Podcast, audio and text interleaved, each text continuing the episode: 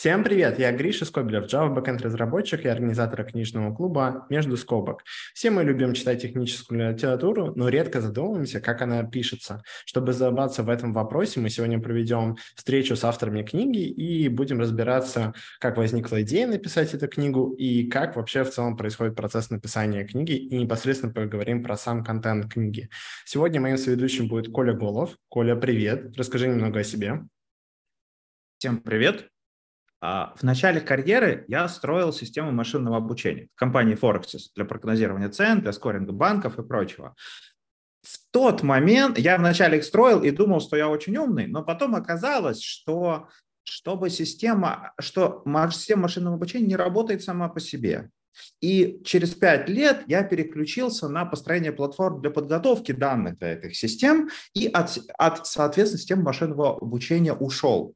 То есть это краткая история как раз иллюстрирует, что машинное обучение и систем дизайн на основании машины – это две большие разницы, и понимать эту разницу и уметь ее преодолевать – это супер важно.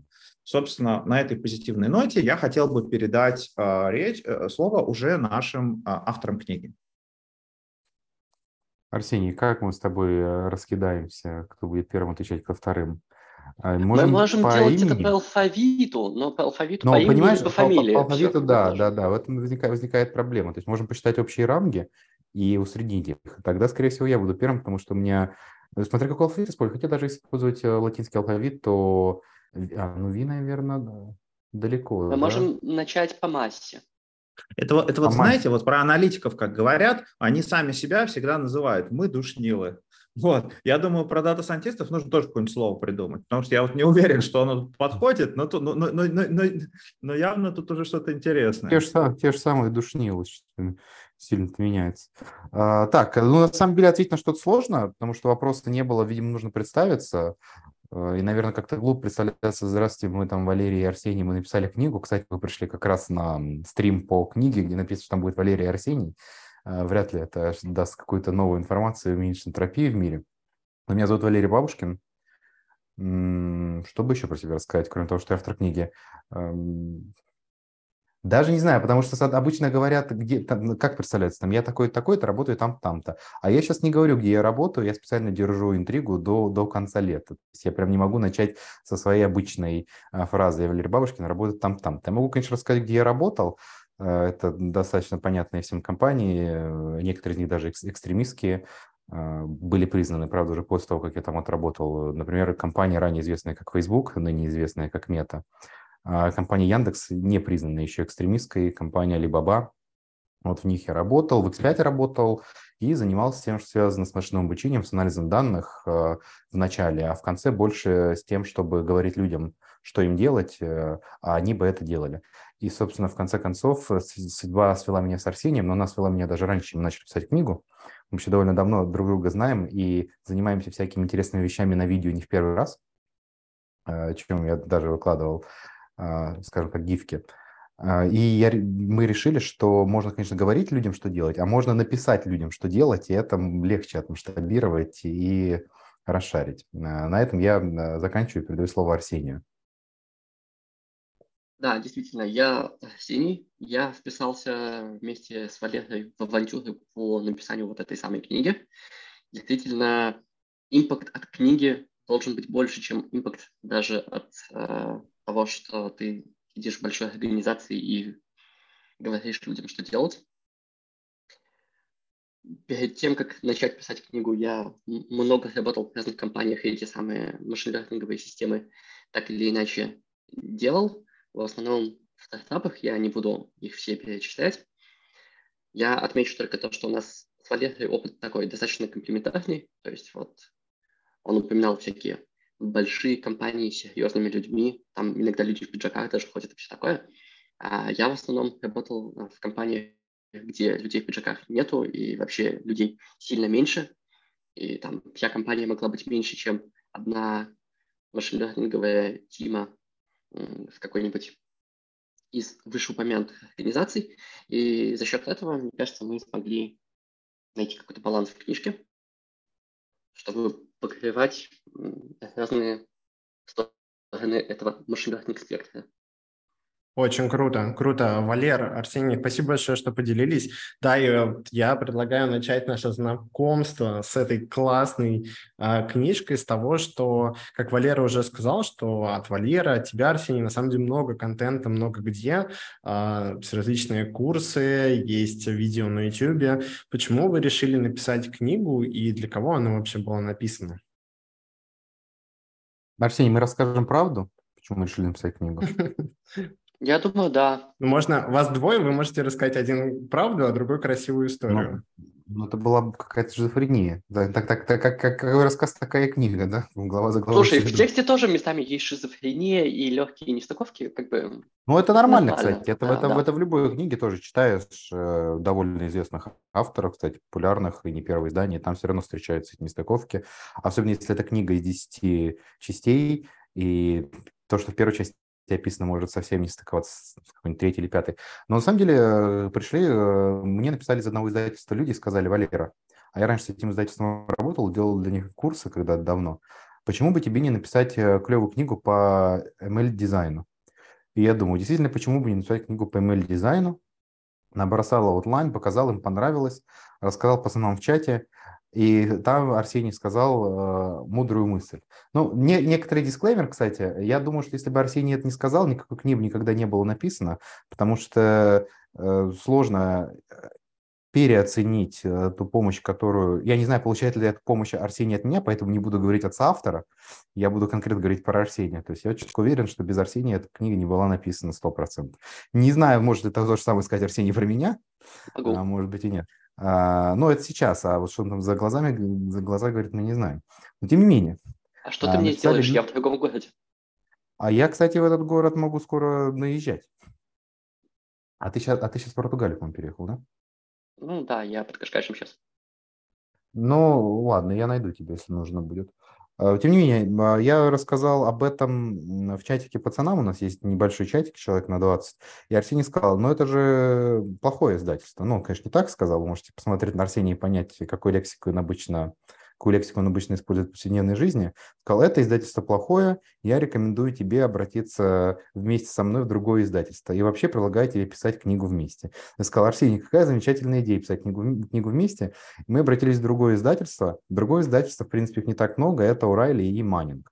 Оба довольно неплохие, довольно известные, особенно если вы увидите обложку книжки. Кстати, здесь, может, покажем обложку книжки. Вы сразу поймете, что вы видели другие книги этого издательства. Но есть девушка Чип Хуен а, или Уен, я не знаю, как, может, H не читается. Она уже, в принципе, написала книжку про ML System Design. Правда, книжка, мы ее, я не знаю, может, Арсений читал, по-моему, ты тоже не читал. Мы ее, безусловно, не читали. А, но из того, что нам говорили, книжка совершенно про другое, она довольно сильно отличается от нашей, но тем не менее у Райли поэтому не стали с, с нами работать, а мы с ними. И мы пошли работать с Маннингом и начали писать книжку. Значит, это, соответственно, это еще не ответ на твой вопрос, что вопрос был, почему вы начали писать книжку, я тебе рассказал какую-то телегу про то, что какие-то люди пришли, какой-то другой чувак появился, э, туда-сюда. Значит, э, почему? Потому что, а, предложили, появилась такая возможность. Э, б, я понял, что есть интерес, и появился клевый чувак, ну, Арсения давно знаю, как я уже говорил, с которым, ну, вообще небольшое количество людей, с которым можно приятно и долго работать, вот с Арсением можно приятно и долго работать. И это, безусловно, хороший рейтинговый boost. В каком плане? Ну вот ты приходишь на какую-то новую работу, то есть ну, вот рассмотрим ситуацию, особенно если ты какой-то начальник, то какая самая большая проблема? Самая большая проблема, что у тебя в предыдущей компании может быть репутация, более того, у тебя даже в предыдущей стране может быть репутация, у некоторых людей такое бывает. А вот в новой компании и в новой стране у тебя репутации нет. А, ну, ты можешь зайти с козырей, например, здравствуйте, я Валера, лауреат Нобелевской премии по химии. Ну, Понятно, да, сразу, уважаемый человек. Я, к сожалению, не лауреат Нобелевской премии по, по химии. Но здравствуйте, я Валера, я писатель. Уже звучит лучше, да. И вот у меня даже издательство нормальное, в котором есть книга. И книга, кстати, между прочим, по профессии написана. Ну и третьим, я считаю, что книга, которая нами сделана, она, во-первых, полезна нам, что уже немаловажно. Такой клевый это такое клевое прикладное пособие, которым можно пользоваться. Но я еще много чего могу рассказать, но думаю, что у Арсения есть что добавить, и я его сам с интересом послушаю. Не ожидал, конечно, вот этот пас э, в текущий момент. Э, в принципе, эта история очень сходится с моими воспоминаниями. действительно мы пришли в одно издательство, мы пришли в другое издательство, и одно издательство сказало, что вот у нас книга скоро уже выходит на эту тему, а второе издательство сказало, у них выходит книга на эту тему, мы срочно должны с вами подписаться, немедленно. Одни с тех пор нас долго убеждали, чтобы мы ту книгу тоже прочитали, но мы так и не осилили. А впрочем, я прочитал оглавление. Я считаю, что оглавление – это уже не так и плохо. По крайней мере, оглавление э, дает нам достаточно сигнала, чтобы мы не написали совсем аналогичную книгу, но при этом оно не дает нам возможность скатиться в какой-то, может быть, неосознанный местами плагиат. Ну, типа, окей, а вот у нее в книге написано в главе про валидацию вот эту и эту и эту техники, а у нас эту технику нету. М-м, мы срочно должны. Ну, в общем, как бы вторичность какая-то могла возникнуть. Поэтому читать книгу наших конкурентов мы как бы не спешим. Какие они нам конкуренты, Арсений? Прямо у вас, скажем. У вас нету конкурентов, да? Это просто как сравнивать эклер и просто какую-то шоколадную массу. Ну, может, у вас так было, что, смотрите, вот мы как раз-таки разбирали полностью книжку Алекса Ксю «System Design». Может, у вас были какие-то референсы, которыми вы вдохновлялись? ну, референсы, которые мы вдохновлялись, это те документы, которые мы в свое время видели, читали. Наш опыт и, в принципе, то, как есть определенные гайды в разных компаниях, в тех, в которых они есть, как составлять дизайн-док. То есть, в принципе, наша книга – это не просто книга, это мета-книга практически дверь в метавселенную. А, то есть эта мета-книга, на самом деле, сама из себя, это книга в книге. Понимаете, почему мета? Это рекурсионная книга, бесконечная, на себя закрученная. Ты начинаешь ее читать и понимаешь, что ты читаешь дизайн-док про то, как писать дизайн-док. И, и, и, и, и книга про систем дизайн, понимаете? То есть это вообще великая вещь. То есть нужен какой-то раздел. Ты оп, взял, зашел, перезашел, прочитал, обновил. То есть ты можешь читать по разделам. Это, с одной стороны, книга, Причем там есть и различные художественные истории, то есть ее можно читать как э, сборник баек местами. В то же время тебе не обязательно читать книгу, ты взял, открыл, там, мне сегодня нужно понять, как делать это, ага, освежу-ка я свои знания. И это еще мета-книга не только потому, что она себя на себя в себе ссылается, а еще потому, что она старается быть не учебником, а, но дает отсылки, где про, по этим темам дальше почитать, по каким словам погуглить. То есть такая очень полезная история. Круто, круто, спасибо. Слушайте, Я а вот... еще добавил ага. бы, извини, э, что, конечно, какие-то референсы у нас были, ну, то есть мы не стали писать вот книгу вообще совсем с нуля. Когда ты начинаешь писать книгу, ты пишешь такой документ для издательства, они тебе присылают анкету, и ты должен сказать, какие есть материалы по этой теме, чем вы будете от этих материалов отличаться, что в них хорошо, что плохо. Ну и, соответственно, да, конечно, мы нашли там какие-то материалы, которые сейчас популярны в сфере ML систем дизайна. Вот, допустим, книга Чипхуен, она на тот момент еще не вышла, но у нее был курс в Стэнфорде. Вот мы его указали. Есть, допустим, курс на Educative. Он значительно более слабый, чем стэнфордский, кто бы мог подумать, и так далее. То есть, ну, там, наверное, было штук 5 или 6 разных популярных или менее популярных материалов, которыми можно ознакомиться, но мы считали, что они все недостаточно холистик, что ли. Ну, то есть э, хочется какую-то более широкую э, тему охватить. Понятно, что мы не можем достичь нужной глубины за счет этого, потому что, ну, как бы, книга, она не безразмерная, а нам хочется сделать максимальную ширину и максимальную интуицию, а в тех местах, где нужна там, большая глубина, мы, честно, даже не пытаемся это все вместить, впихнуть невпихуемое, а говорим, ну вот, почитайте там такие-то статьи, почитайте такую-то книгу. Супер, супер, очень интересно. А еще я хотел такой задать вопрос, он тоже такой больше именно про организационный процесс. Очень редко мы сталкиваемся с авторами, которые пишут именно в соавторстве книжки, когда их несколько. Обычно, вот, например, Мартин Клепман один писал книжку, Алекс Ю свою первую книжку тоже один писал, а, и многие другие авторы, они тоже пишут одни. Как э, у вас с точки зрения организационного процесса это было проще объединиться и писать книгу или сложнее? Как вообще все это было выстроено? Ну, я позволю начать. Во-первых, это смелое утверждение, что эту книгу написали они в одиночку. Это их имя только на книге присутствует. Это две разные вещи. Правда же? Чип Хуен, например, насколько я понимаю, свою книгу сделала на основе курса, который она в Стэнфорде читала. Если зайти на содержание этого курса, можно увидеть, что примерно треть лекций читается приглашенными преподавателями. И эти же разделы включены в ее книгу. Вот теперь вопрос. А, а это как бы она сделала или она у них взяла и просто вписала себя, ну, что вполне логично, да, почему так не сделать, а, их указала там, как выражая огромную благодарность Васе, Пете и Маше. Ну, вот в каком, в каком, то есть это сложный момент, да. А, как мы это делаем, не знаю, если не хочешь, ты расскажи, потому что я, ну, просто кто первый рассказывает, второму мало чего остается, может, как-то чередоваться будет.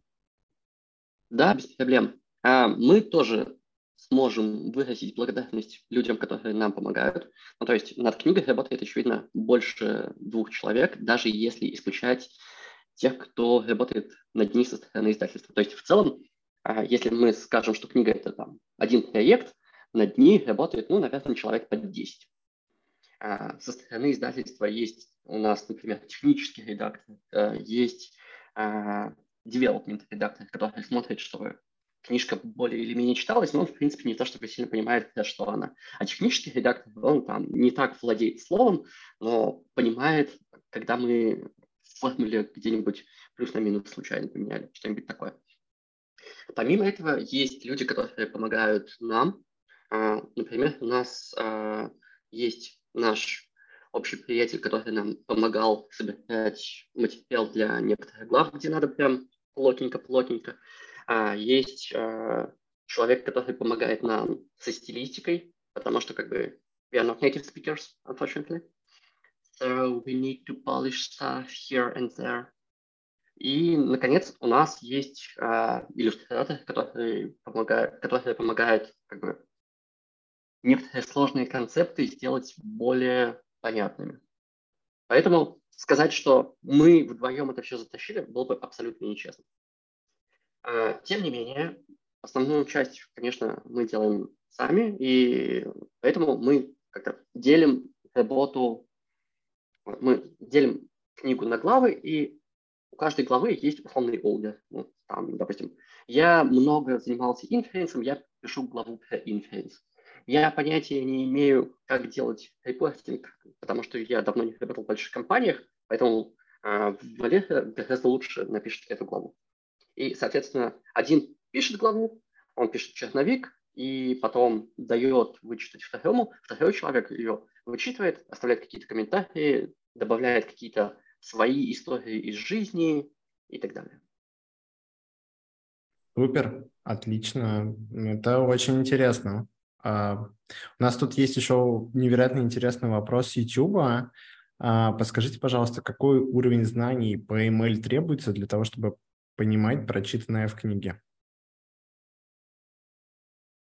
На мой взгляд, э, требуется, безусловно, знание. Значит, тут в чем суть? Чем суть? Смотрите. Надо, наверное, начать от того, кто целевая аудитория, потому что такой вопрос тоже пролетел, правильно? От целевой аудитории, наверное, если она разная, значит, у нее должны быть разные знания, иначе она какая-то не разная должна быть. Тогда одна целевая аудитория или несколько? Значит, наша целевая аудитория включает в себя а, первое, людей, которые создают ML-системы. Очевидно, что люди, которые создают ML-систему, должны что-то про ML понимать, иначе, наверное, это не очень здорово, если они создают ML-системы. Ну, с другой стороны, люди, которые хотят создать ML-систему, наверное, тоже имеет смысл прочитать. Второй момент. А, есть инженеринг-менеджеры, начальники, которые напрямую не создают ML-системы, но как-то участвуют в их создании, как-то читают дизайн-доки, как-то смотрят, что идет, и им вообще неплохо было бы понимать, как делать правильно, чтобы они могли смотреть, посмотреть, как сделали их ребята. А, во многих компаниях а, есть не ML-чики, но разработчики, которые как-то касаются ML-систем. Этим людям тоже здорово понимать, особенно если какие-то моменты касаются их вообще, что для чего и как делается, почему и для чего. Ну и четвертый момент – это просто интересующиеся люди. Соответственно, книга, повторюсь еще раз, она рассказывает, есть такая концепция, вот она для того-то нужна. Вот побольше про нее можно прочитать здесь. Какие-то разделы, конечно, являются чуть более технически э, жесткими, какие-то менее. Но это не учебник, это мануал есть, если вам, в принципе, ML System Design как-то интересен или нужен, смело читайте, потому что если вы об этом даже не задумывались, ну, вот, вот, вот, вот ваше требование, ну, наше требование. Угу. Вот, кстати, я еще хотел бы подчеркнуть, Валерий сказал, это не учебник, и это, наверное, одна из ценностей, которых э, мы придерживались в ходе всего написания, и каждый раз, когда вот в тексте начинала сквозить похожесть на какой-то учебник, мы это прям друг друга в это тыкали, что типа нет, а, хватит, нам не надо писать еще один учебник, формате учебника это уже есть, нам надо все-таки привнести, с одной стороны, более практический опыт, и с другой стороны, сделать книжку а, полезной для как чек-лист, что ли. Ну, то есть... Э, как хендбук. Такие иногда называют, да. которые держишь Handbook, просто да, рядом. нормально. Угу. Круто. Да, так. Круто, респект. Это я тоже это заметил, пока читал. Да, согласен. Очень захватывает такой формат, когда ты можешь просто зайти и найти то, что тебе именно в конкретный момент надо узнать. Очень удобно. Хорошо. А, то есть, смотрите, а, а, давайте так. А, в общем, а, немножко шаг назад сделаю. Собственно, вот э, мы с Гришей, у нас же, собственно, чат между скобок. Можно сказать, если э, лучше всего попытаться описать всех, кто в этом чатике сидит, а там тысячи разработчиков, э, он в основном, про, мы про систем дизайн, про архитектуру, про вот все такого рода вещи. Вот у нас книжка замечательно зашла Алекса Сю, System, System Design интервью, да, ну и вообще все остальные книжки у нас реально про плюс-минус про System Design, правда, про дизайн в общем смысле. Вот. И, собственно, погружаясь в суть а, этой а, книжки, вы не могли бы вкратце или, может быть, на паре историй рассказать, вот в чем разница между System Design вообще и ML System Design? Вот где вылезает вот эта, вот эта тонкая разница, ради которой вашу книжку стоит купить? Арсений, кто, кто будет э, sales pitch загонять? Уступлю тебе. А, ну, очевидно, что любой разработчик, когда он подается в какую-то технологическую компанию, и он не джун, должен проходить через раунд систем дизайна. Поэтому неудивительно, что сообщество разработчиков заинтересовалось в книге про систем дизайн, потому что оно их напрямую затрагивает. Но при этом, если мы вспомним, что обсуждается в систем дизайне, какие вопросы затрагиваются, то затрагиваются железячно софтвар, ну, конечно, не только железо затрагивается, там затрагивается и софт, но софт, э, скажем так, инфраструктурный. То есть это в целом инфраструктура, на которой что-то будет бежать, правда же?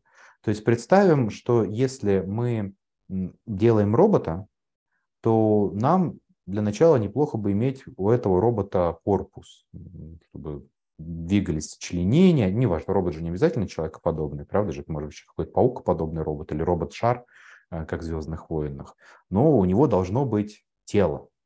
Э, тело, какие-то композиты, какие-то должны быть, соответственно, батареи, какие-то приводы и так далее, так далее, так далее.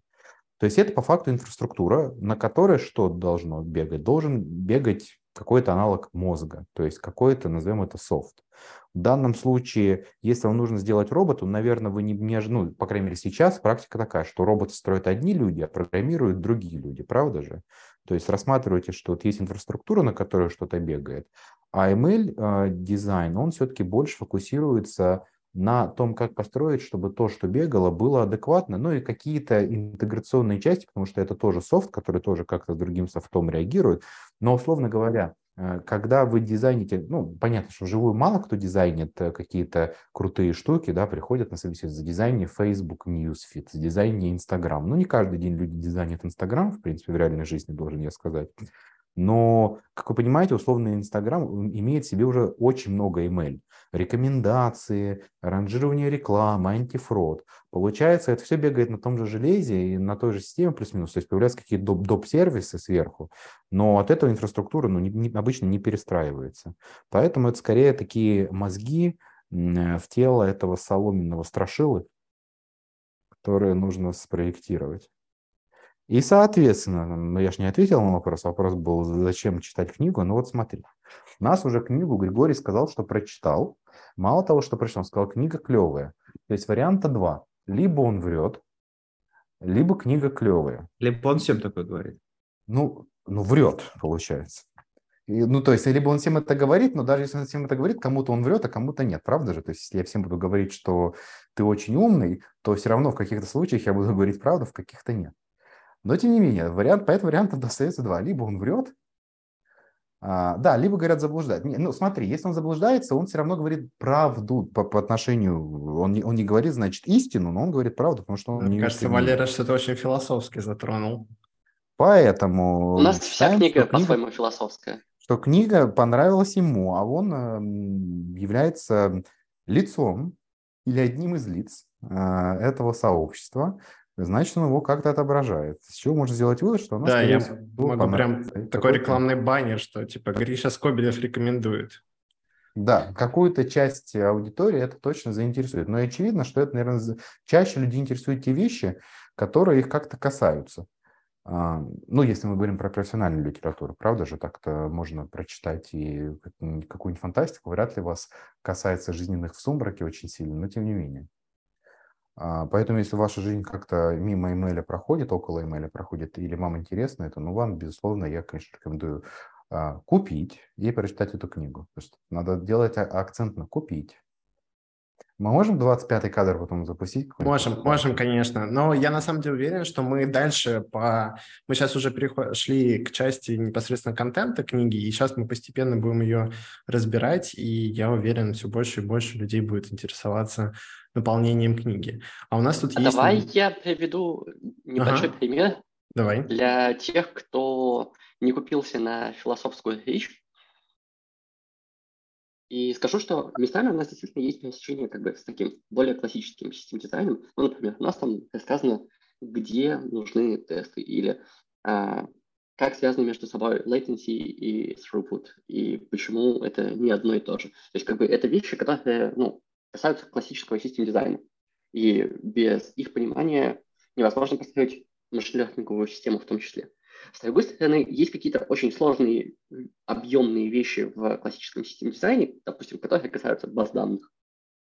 У нас есть глава про датасеты. И в главе про датасеты, естественно, мы должны как-то упомянуть, где эти самые данные хранить. Но мы понимаем, что если мы сейчас пойдем рассказывать базы данных даже только то, что знаем мы, а мы оба в базах данных, ну, что-то понимаем, конечно, но не то чтобы сильно.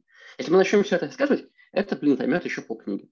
Поэтому мы говорим, ну, в общем, вам надо выбрать базу, вот два предложения, как к этому подойти. Если вы хотите глубже, идите читайте Клепмана. Мы не Клепман. Поэтому, э, повторюсь, в тех вопросах, где мы считаем, что у нас есть какой-то интересный, неординарный опыт, мы стараемся его изложить. В тех вопросах, где наш опыт ничего нового не принесет для широкой массы читателей, мы лучше скажем, вот есть такая литература, такой источник, Знакомьтесь с ними, пожалуйста. Супер, супер. А я еще немножко хочу э, вернуться слегка назад, когда Валера стал отвечать на вопрос а, Коли, для кого это была написана книга.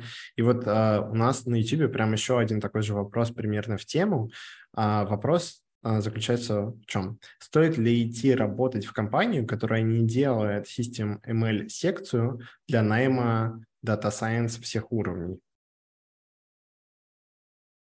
Арсений, ну, Валера, что Арсений, да, хочешь ты рассказать? Я не думаю, что это красный флаг, но как бы нельзя вывести качество компании из интервью процесса напрямую. Там могут быть какие-то сигналы, но если на интервью вас не спрашивают, как приручить деревья, или как задизайнить систему, или еще что-то, это не обязательно значит, что компания плохая. У меня вот такой короткий тейк. Ну, то есть, э, реально, как часто люди проектируют какие-то системы? Начнем с этого. Не очень часто, да. Как часто люди должны поэтому этот этап проходить во время собеседования? Имеет ли это смысл? Вообще, тут был вопрос на всех уровнях. На всех уровнях, конечно, если это делают, такую компанию идти не нужно. Довольно абсурдно это делать на уровне стажера или джуна, или даже, наверное, медла. А, поэтому, если это спрашивают всех, да, это абсурд. Хотя, ну, опять же, как на это все смотрят, может, иногда хотят посмотреть, как человек себя ведет. То есть это такой полубихейв же еще может быть. Так что нет, это не дает однозначного сигнала. Спасибо, спасибо, что поделились. А у нас тут есть вопрос от Димы. Дима, привет! Привет, привет. Давно я не заходил на эти созвоны, но вот пора вернуться. А вопрос у меня, насколько фундаментально вообще получилась книжка, не получится ли так, что через год или два она устареет, или вы думаете, что она лет пять-то проживет?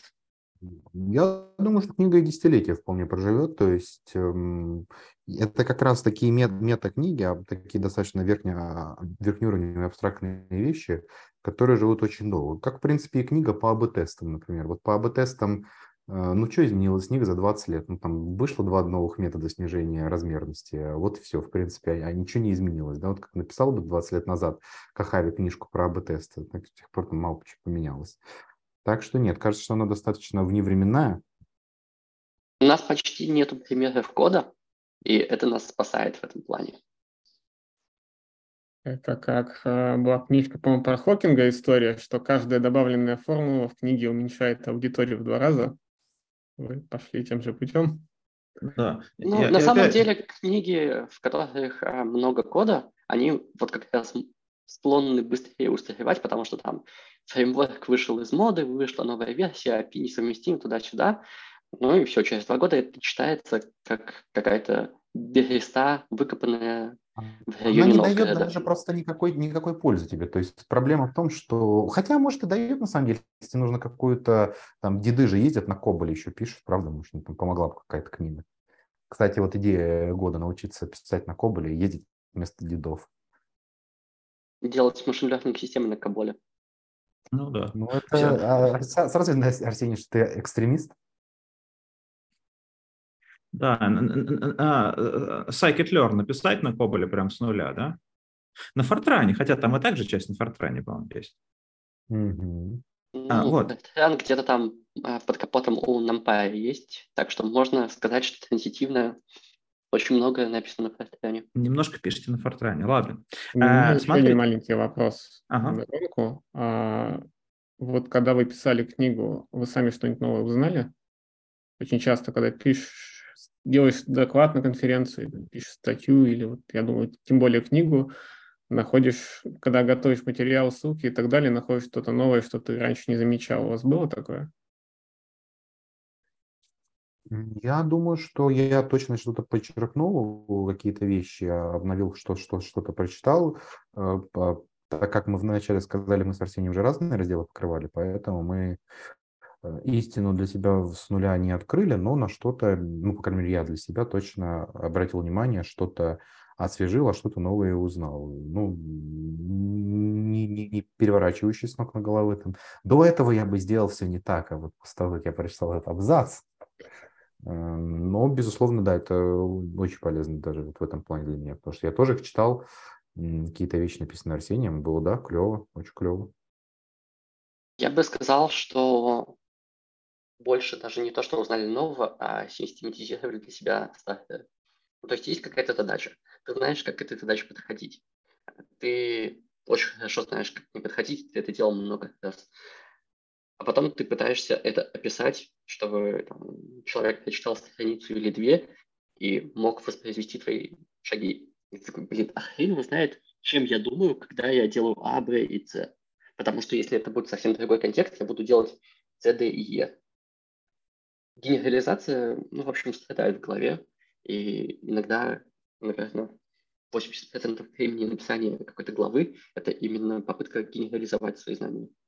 Ну да, это как... Э, я, пом, я помню, что это неправильно, но я, я забыл уже почему. Бывает да. так, но классический пример. Почему люди пишут мало, а голосовых сообщений посылают много?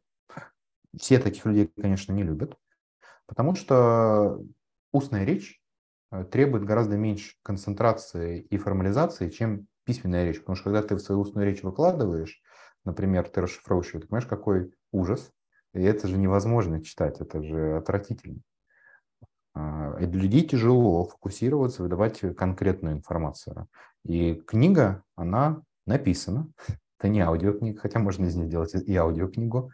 Соответственно, это заставляет концентрироваться и выдавать более жирное варево, более плотное, насыщенное.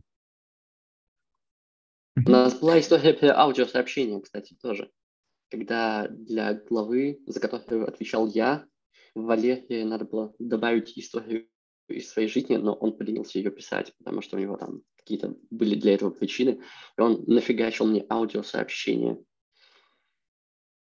Ну да, по ощущениям, большинство историй из жизни в книжке, они как раз от Арсения. Но и судя по тому, как вы отвечаете на вопросы, это сразу понятно. У меня э, вопросов не возникает, кто, кто больше любит истории из жизни.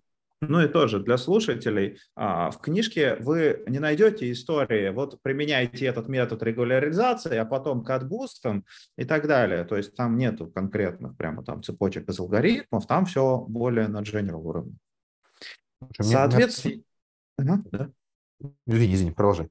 Да. Соответственно, вот, собственно, если мы рассматриваем с general уровня, вот Э, когда э, Григорий задал вопрос про для кого вы писали книжку, у меня просто были определенные гипотезы, для кого писали. И вот я вам хотел предложить такую тему, если не понравится, дальше пойдем. Но, то есть вот давайте предположим, что вот книжка, возможно, она позволит кому-то избежать ошибок. И вот я представил двух воображаемых людей. Я их видел, довольно часто таких людей. А, значит, первый человек – это обычный Э, э, бэкэнд-разработчик, который знает про обычный э, систем дизайн, и тут ему сказали, мужик, нам нужна ML-система, ты же умный, там у тебя вот голова большая, цифры считать умеешь, давай, разберись, почитай книжку, типа, давай внедрять. Первая история. А вторая история – это data scientist, который классно умеет строить модели, супер, ему тоже говорят, вот ты классно строишь модели, у тебя там а, офигенные результаты на Kaggle, а, вот а, давай, мы тебя нанимаем, построй нам систему прямо в компании, в production е, чтобы она работала. Вот я описал двух таких воображаемых а, сферических стартапов в вакууме. А, вы не могли бы рассказать истории, что тут может пойти не так, и как может книжка вам ваша им помочь? Выбирайте любого из них. Ну, во-первых, я не уверен, кстати, что мне даже интересно, сколько историй в книжке от Арсения, сколько от меня. У меня было впечатление, что примерно поровну. У меня такое же. Прям, я прям не могу сказать, что там есть э, какое-то при, при, количество историй сильно больше от, от меня либо от Арсения. Мне кажется, мы там плюс-минус дописывали cool story, причем последняя cool story, которую я надиктовал, она там появилась буквально месяц назад э, про динамическое ценообразование, про, про, про силу линейных моделей. Но, Арсений, кто, кто хочет сказать, как, что пойдет не так? Мы каждый можем рассказать, в принципе, что пойдет не так. Да, конечно. Я, я, я в принципе, считаю, что задача дизайн-дока э, написать дизайн-док, чтобы ML-система провалилась. То есть, э, почему это так? Э, потому что гораздо лучше, если вы откажетесь делать ML-проект после написания дизайн-дока, чем если вы откажетесь делать ML-проект после 6 или 12 месяцев инвестиции и работы на нем, просто потому что окажется, что его и не надо было делать, или вы начали делать все неправильно, или пошли не туда, или его невозможно сделать.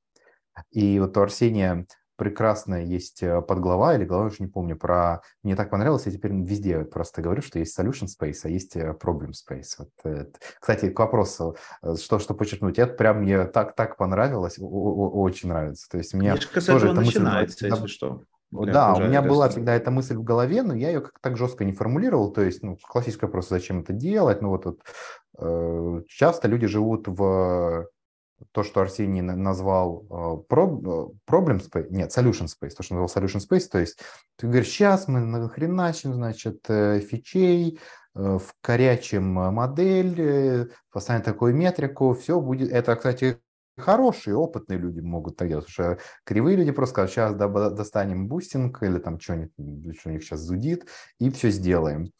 А там, хорошие люди еще посмотрят на ошибочки, построят идеи, но, в принципе, главный вопрос вообще, надо ли это делать, да?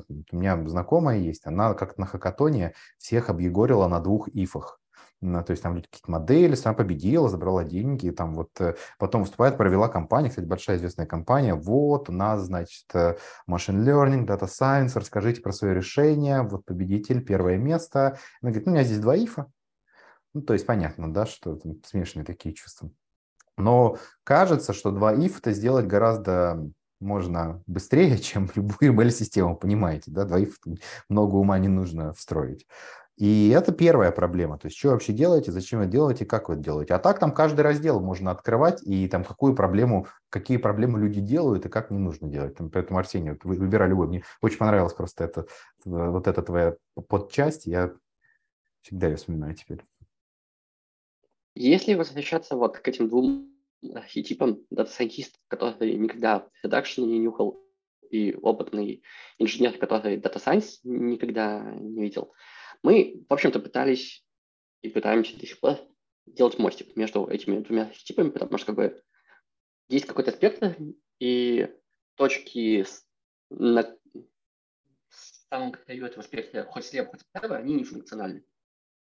Ну, то есть, если человек там умеет в Jupyter фигачить суперсложные модели, но потом лучшее, что он может делать, это Jupyter перекинуть через стену, он никогда не сможет задизайнить сложную систему, и его польза там, для компании, она всегда будет ограниченная, и вся его карьера, ну, она там тоже закончится на senior data scientist е в лучшем случае.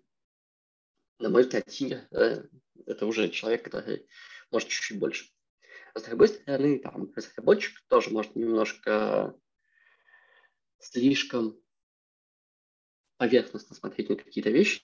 Типа, окей, вот я взял scikit-learn, или я там взял Или я взял PyTorch, я там еще взял с GitHub что-то свежее, сделал predict, я обучил, у меня там метрики нормальные, на смарт погнали вперед.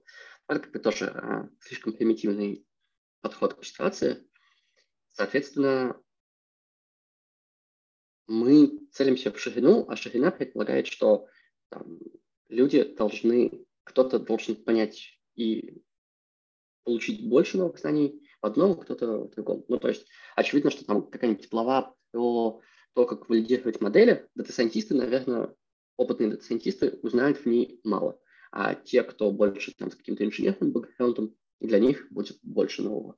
С другой стороны, там, допустим, глава про integration или там глава про оптимизацию инференса, я не думаю, что история про latency и про то, как под разные железо оптимизировать разные модели, они близки классическим джупитерным таким дата-сайентистам. Ну, в общем, опыт разный, и, соответственно, разные люди, скорее всего, заинтересуются разными главами, ну, в смысле, узнают больше из разных глав. Угу. Хорошо.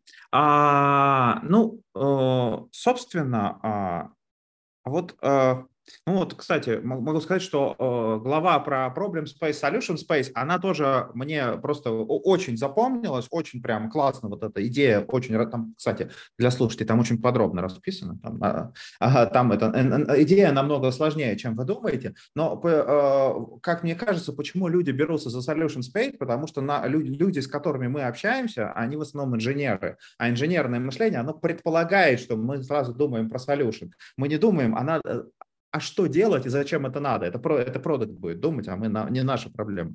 А, вот, это у нас такое профдеформация. Но и поэтому важно думать про problem space. Вот, соответственно, вот мы рассмотрели по два, два типа людей. Сферического инженера и сферического дата-сайентиста. И вот где он, они могут найти для себя что-то лучшее. А вот смотрите, а, вот а, вы видели много э, ML-систем, которые создаются реальными компаниями расскажите нам про фейлы. Расскажите нам, в каких моментах при создании этих систем люди совершают ошибку какую-нибудь, и ничего не получается, вот. А, ну и, соответственно, как не допустить эту ошибку, прочитав вашу книгу. Ну, вы будете удивлены, если вы поработаете, ну и вы разбираетесь в ML, поработаете в какой-то крупной компании технологической, как часто там делают какие-то детские ошибки, какую-то хренототу, а по-другому этого никак нельзя описать. Но я не, не думаю, что я могу себе с этической стороны позволить рассказывать про конкретную компанию, как они там обделались. Но ошибки просто встречаются вообще на каждом этапе, каком только можно. От того, что люди не умеют правильно валидировать данные, вот просто бери главу, вот, точнее, бери оглавление книги, начинай читать каждую главу, это прям список ошибок, которые часто совершаются везде. Бейзлайн не строят, есть глава про бейзлайн. Валидацию строить не умеют, есть валидация, глава про валидацию. Метрики выбирают неправильно, есть глава про метрики и лосы. Датасет собирает неправильно, есть глава про датасеты. То есть там прям вот практически, э, ну, какую не возьми главу, так такую ошибку и совершают. Э, поэтому это страшно просто. Но не могу конкретный пример фейл, то есть он крутится прямо на языке, я не буду рассказывать. Но вот серьезно, все, все, что вот в книге, практически каждая глава, это вот соответствует фейлу, который... Ну, потому что иначе бы, наверное, не было смысла про это рассказать. А, да это даже не то, что NDA, ну, это, я считаю, некорректно. Потому ну, что... кое-какие фейлы, кое-какие фейлы, кстати, мы в книжке описываем. Те, ну, какие-то свои, которые, свои описаны. Да, те, за которые мы как бы сами можем взять ответственность. Да, то есть ну, свои корректно Мы же тоже косячим. Но если бы сделаем обратную логику, это практически сейчас произведем индукцию. Если бы в этом разделе нельзя было совершить ошибку, которая бы привела к тому, что проект неудачен, зачем нам этот раздел покрывать в книге? Ну, логично, да? То есть не допускать того, невозможно его сделать неправильно. А, чтобы объем, соблюсти объем, требуемый издательством? Uh, Мы нас, его не нам и так пришлось уже, как бы... вырезать. Э, нас а. пришлось вырезать весь аппендикс, потому что он уже не влезал. Вот это жалко. Я люблю аппендиксы читать.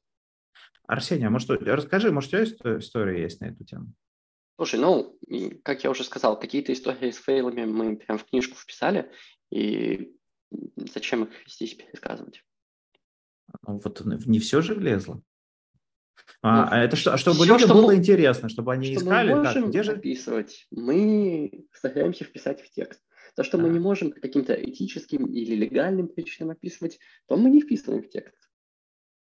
Не, ну как вот Коля, в принципе, говорит, что какую-то маленькую выжимку для того, чтобы заинтересовать читателей, чтобы они сейчас побежали и смотреть. Искать а, это место читать. Да. и читать, как его предотвратить. Типа, дис, а, знаете... Да, слушай, ну, чуваки, ну, просто возьми, спойлер, как в трейлере. Возьмите главу просто вот э, про метрики и лосы. Почему? Там вот э, чел как-то на публично LinkedIn, LinkedIn писал про метрики, метрики для фрода, и вот там конкретно дается пример даже с кодом, почему эти метрики, которые люди любят использовать для фрода, это вообще очень плохие метрики. Да. Сейчас, Соответственно, сейчас у тебя просто... плохие метрики, ты вообще не понимаешь, где ты находишься. Да, я, я просто сейчас, одна из вещей, которые я, я делаю, я занимаюсь антифрод, антифрод-системой, внедряю в нас, и постоянно бизнес-людям нужно, когда они приходят, нужно, чтобы это работало со стопроцентной точностью. Я говорю, мы вам легко можем сделать стопроцентную точность, только вам это не, не обрадуетесь. Вот. Ну, в смысле, всех забанить или э, все, все будут забанены. Вообще все. Вот.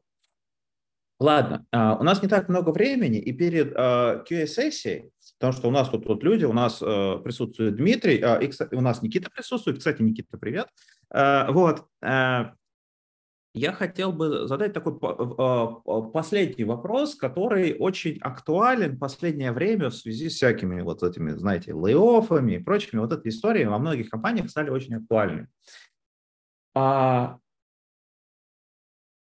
насколько часто вы сталкивались с историей, что люди хотят внедрить ML, потому что это модно, а ML в этой ситуации, ну, допустим, не реализуем, слишком сложно, а, бизнес-модель неподходящая, ну или просто алгори... недостаточно данных. Вот а, как бы а, описываете ли в кни... вы в книге вот эту ситуацию, что когда нужно прийти и честно сказать, вот эту систему на основании ML нет шансов, лучше даже не браться.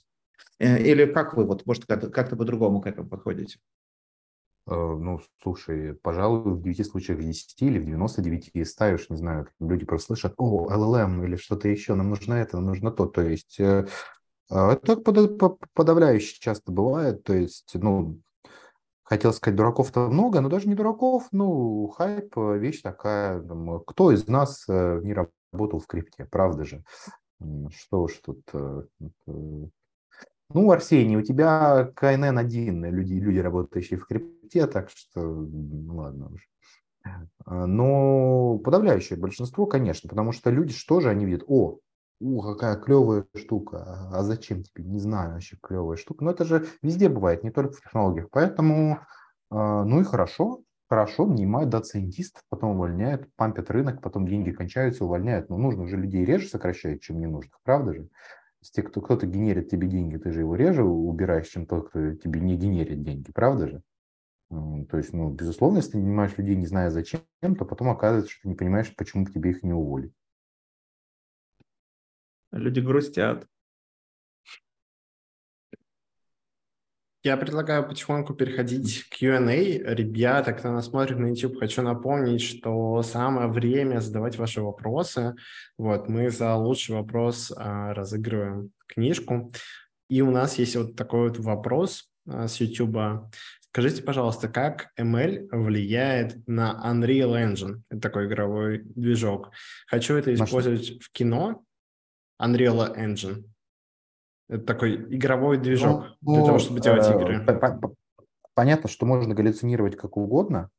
Э, например, можно прогаллюцинировать следующим образом, что, в принципе, игровые движки это же что внутри себя? Очень часто умножение каких-то матриц. Ну, я не очень большой специалист в видеорендеринге, но изначально же GPU-карты, видеокарты делались для видеографики, да? Почему? Потому что они хорошо справляются с операцией умножения матриц. Соответственно, нам из машин-лернинга, когда машин-лернинг попер, люди начали работать над тем, как, с одной стороны, чтобы, а, сделать это, это, это процесс быстрее за счет железа, а, а, и б, сделать этот процесс быстрее за счет алгоритмов. Ну, там начинают квантизации, ну, что позволяет место сократить, больше впихнуть в карточку и заканчивать тем, что я уж не помню, фейк это или не фейк, что нашли алгоритм, который делает умножение матриц не за 2 там, точка 32, ну, в степени 2,32, а за 2.27. И вот какой прорыв.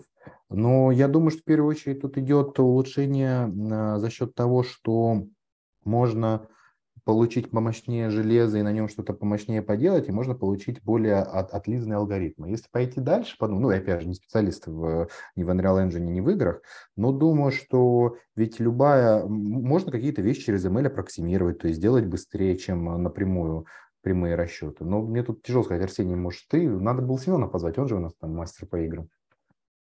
Ну да, я не думаю, что are in position to discuss it. То есть как бы хинтеринг – это отдельная большая сложная тема, которой никто из нас плотно не занимался. Я в своей жизни написал два шейдера. Я не думаю, что написав два шейдера, я могу тут давать людям советы на эту тему. Окей, okay. uh, да, спасибо за ваш ответ. А пока еще ребята на YouTube думают, у меня есть мой личный вопрос. А какую бы главу, вот если бы у вас был час времени из вашей книги, вы бы а, хотели прочитать? Прочитать в смысле на аудиокнигу записать или почитать сам, самостоятельно? Самостоятельно, а, да. Вы, вы же сами читаете свою книгу? Вам интересно? Ну, мы, ну, скажу так, те части, которые я написал, я не особо читаю.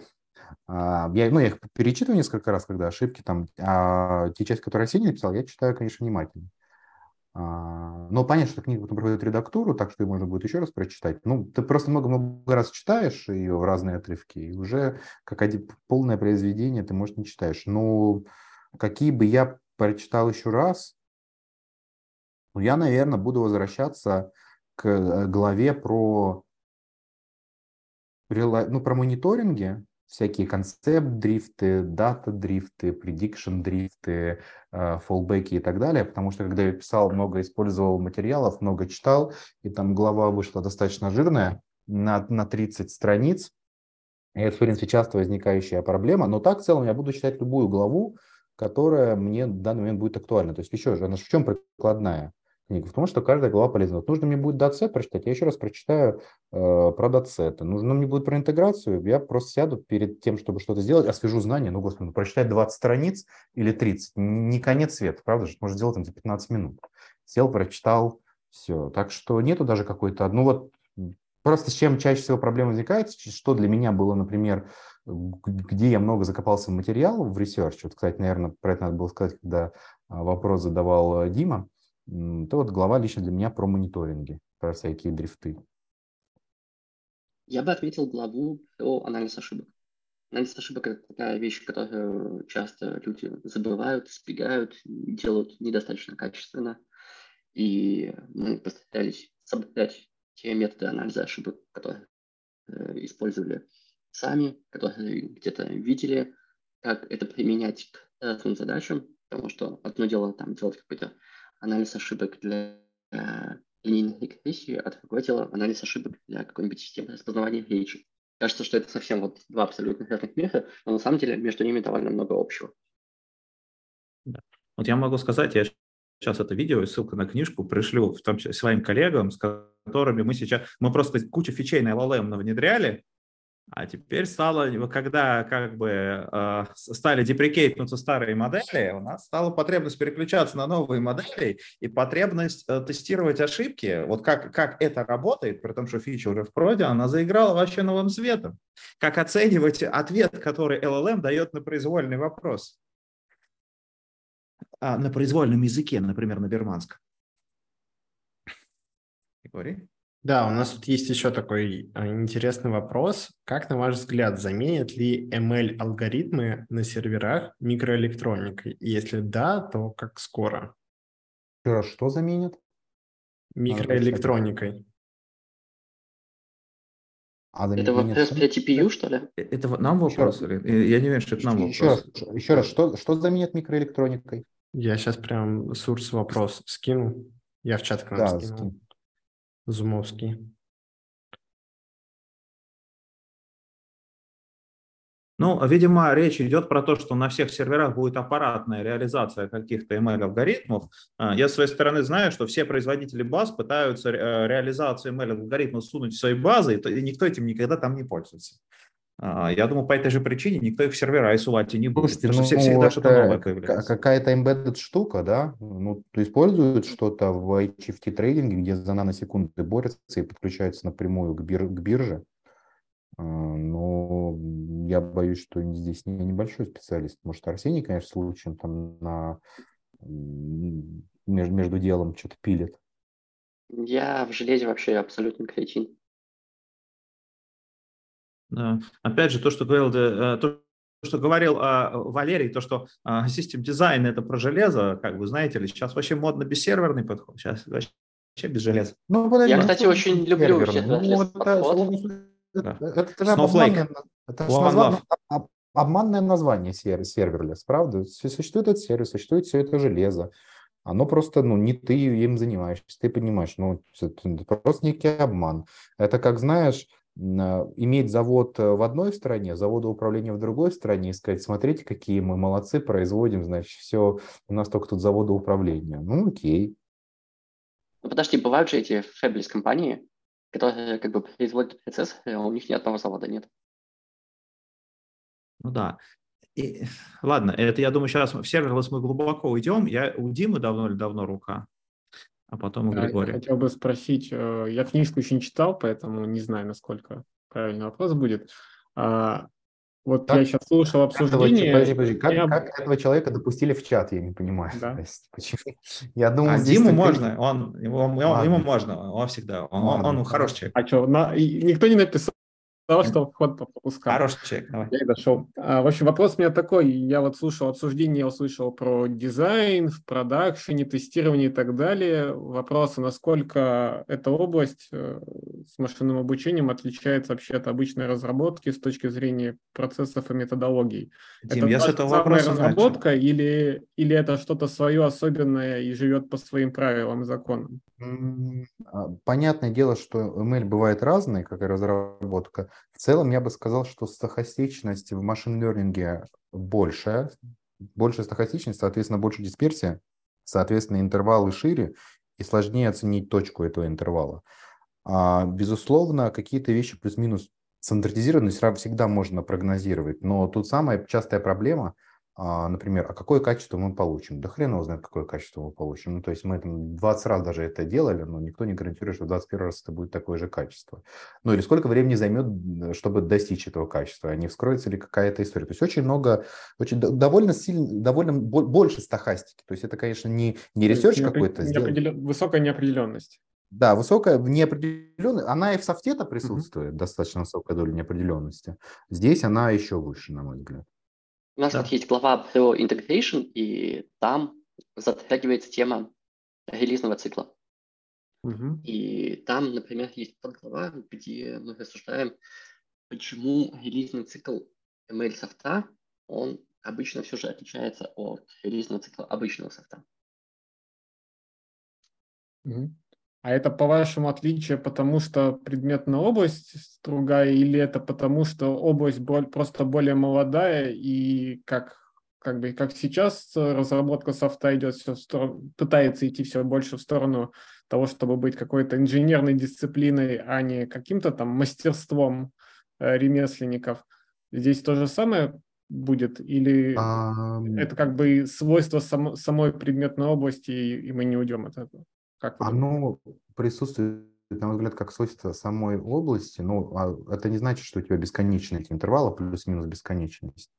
А, ну, например, если бы мы знали заранее, то есть это в некотором свойстве всегда исследование. Даже если мы говорим, вот Арсений, по-моему, сказал или я, идеи, да, а, исследовательский анализ данных. То есть если нужно данные проанализировать, от природы данных дальше будет зависеть, что у тебя появится гипотеза. Это как, как с АБ-тестами. Вот представьте, у нас же всегда используются АБ-тесты в разработке, правда? Ну, после, как там есть продукт менеджер он говорит, давайте попробуем это, давайте попробуем это, давайте попробуем это. Никакой Во многих гарантии, компаниях они запрещены. АБ Потому что люди посчитали, что на, на некоторых объемах они вообще не работают. Поэтому сейчас уже многие компании их специально запрещают. Это, мне кажется, вопрос для отдельной передачи. Приглашайте. А, потому что это звучит так, мы, ну, тогда, в принципе, бессмысленно что-то делать, потому что, ну, или делаете все, потому что как-то как нужно оценивать результат своей деятельности, правда же? Но ну, не АБ-тест. АБ-тест это, это, АБ-тест это механизм. Ну, не хотите делать АБ-тест, но считаете, что у вас есть лучший механизм, хорошо. Про проблем нет. Э, вопрос, насколько он лучше. Ну ладно, это не про То есть в целом, а, какова вероятность того, что вы с первого раза сделаете правильно, а со второго, а с третьего? Конечно, это не совсем. Каждый раз, когда мы работаем в ML, у нас есть какие-то гипотезы. Например, этот набор признаков позволит нам ухватить нужный сигнал и получить нужное качество. Потом оказывается, что не позволяет. Например. Возвращаемся, делаем дальше. Валера, да, прям закинул кликфендер про АБ-тесты. У нас это есть в бэклоге. Возможно, мы скоро к этому вернемся. А я предлагаю вернуться к вопросам с YouTube. У нас их еще буквально два, после чего Арсений Валера, вам нужно будет выбрать лучший понравившийся Пацаны, вам вопрос. Мне, на самом деле, я вложил час, мне уже нужно бежать. Да? Я могу довериться да. вам, Арсений? Давай, давайте выбирать Арсений ответы. я, в принципе, доверяю. А. Я, конечно. Да, пусть Арсений выбирает, я ему полностью доверяю. Я всех благодарю. Надо было, видимо, больше закладывать времени, но, к сожалению, э, как пришел, пришло приглашение. Зато хра- хорошо пошло потому. Значит, хорошо пошло, да. Значит, зовите еще, обсудим АБ-тест. Да, да. Но тут осталось еще пару вопросов, которые, наверное, Арсений сможет нам помочь ответить. Арсений, а, как Валера уже говорил, что многое пришлось выкинуть из книги, сократить. И есть ли вообще идеи и мысли по поводу второй части книги? Мы думали об этом. Но надо сказать, что написание книги – это такой довольно утомляющий процесс, будем честны. И я даже не знаю, написали ли бы мы ее, если бы знали, сколько сил на это все уйдет. В общем, сложно сказать наверняка. Может быть, чуть попозже мы немножко выдохнем, погреемся в лучах славы, соберем немножко новых cool и нового опыта и соберемся делать какую-то следующую книгу по мотивам того, что у нас было запланировано на аппендикс и там какого-то нашего потенциального нового опыта, но вряд ли мы этим займемся сразу, как только вот эта книга увидит свет. Спасибо за твой ответ. И последний вопрос YouTube, который я зачитываю, это вопрос. Не надо быстро создать MVP-модель для того, чтобы понять, нужно ли в принципе развивать дальше проект или нет. Надо ли перед этим придумывать ML-дизайн, хотя задача может закончиться после первого теста? Да. Э, это короткий ответ, а длинный ответ мы его более или менее раскрываем в главе про дизайн-док. Философская идея за этим следующая. А дизайн-док нужен не только для того, чтобы сделать какую-то там супер классную, надежную систему для будущего, а для того, чтобы уменьшить неопределенность, для того, чтобы как-то работать со сложностью. Вообще вот как бы есть такая парадигма, что все, что мы как софтвер-инженеры делаем, это борьба со сложностью, так или иначе. И машин learning это тоже там какая-то борьба со сложностью. Когда мы пишем дизайн-док, мы держим в голове, что это вообще э, за проблема, э, зачем нам ее э, надо решать, как мы ее будем решать, как мы будем определять, что у нас хорошо, что плохо, и так далее, и так далее. И написав страницу текста, а потом выкинув половину, а потом написав еще страницу текста, мы можем ответить на большое количество вопросов, и, возможно, мы не захотим больше ничего писать. Возможно, мы поймем, что то, что мы хотели писать еще там позавчера, это абсолютная глупость, и нам вот это тестировать надо совершенно с другой стороны. Возможно, мы увидим какие-то новые места, на которые мы не знаем ответы, и скажем, окей, на самом деле вот нам надо протестировать вот это и вот это, мы напишем вот такой маленький прототип, и вот этот маленький прототип после того, как мы запустим, у нас пробелы заполнятся, и мы сможем понимать, чего нам не хватает. Так или иначе, а, это все про exploration, для того, чтобы понять, что мы знаем, что мы не знаем, и составить из этого стройную картинку, которая уже будет более или менее как-то системная, что ли. Да. Можно на этот вопрос тоже чуть э, а, сократить этот ответ, что MVP, он отвечает на... В начале MVP нужно задать вопрос, какую проблему решаем. А ответ на этот вопрос, какую проблему мы решаем, собственно, это суще... существенная часть дизайн-дока, и ответ на это, этому посвящен суще... ощутимая часть книжки. Поэтому да, нужно. Просто чтобы понять, вы MVP ради чего делаете-то. Круто, круто. А, слушайте, но на самом деле пора подводить итоги. А, вот. Было невероятно интересное интервью. А, Арсений, я предлагаю тебе подвести итог, за какой ты вопрос готов дать книжку. Я думаю, что последний вопрос был самым ценным, самым прикладным. И, несомненно, его автор заслуживает книжку, потому что это возражение которые мы часто слышали и от читателей, от потенциальных читателей, и даже от коллег, которых пытались подсадить на иглу написание документов. Супер, Поэтому супер. я голосую за этот вопрос. Это Круто. вот про MVP вопрос?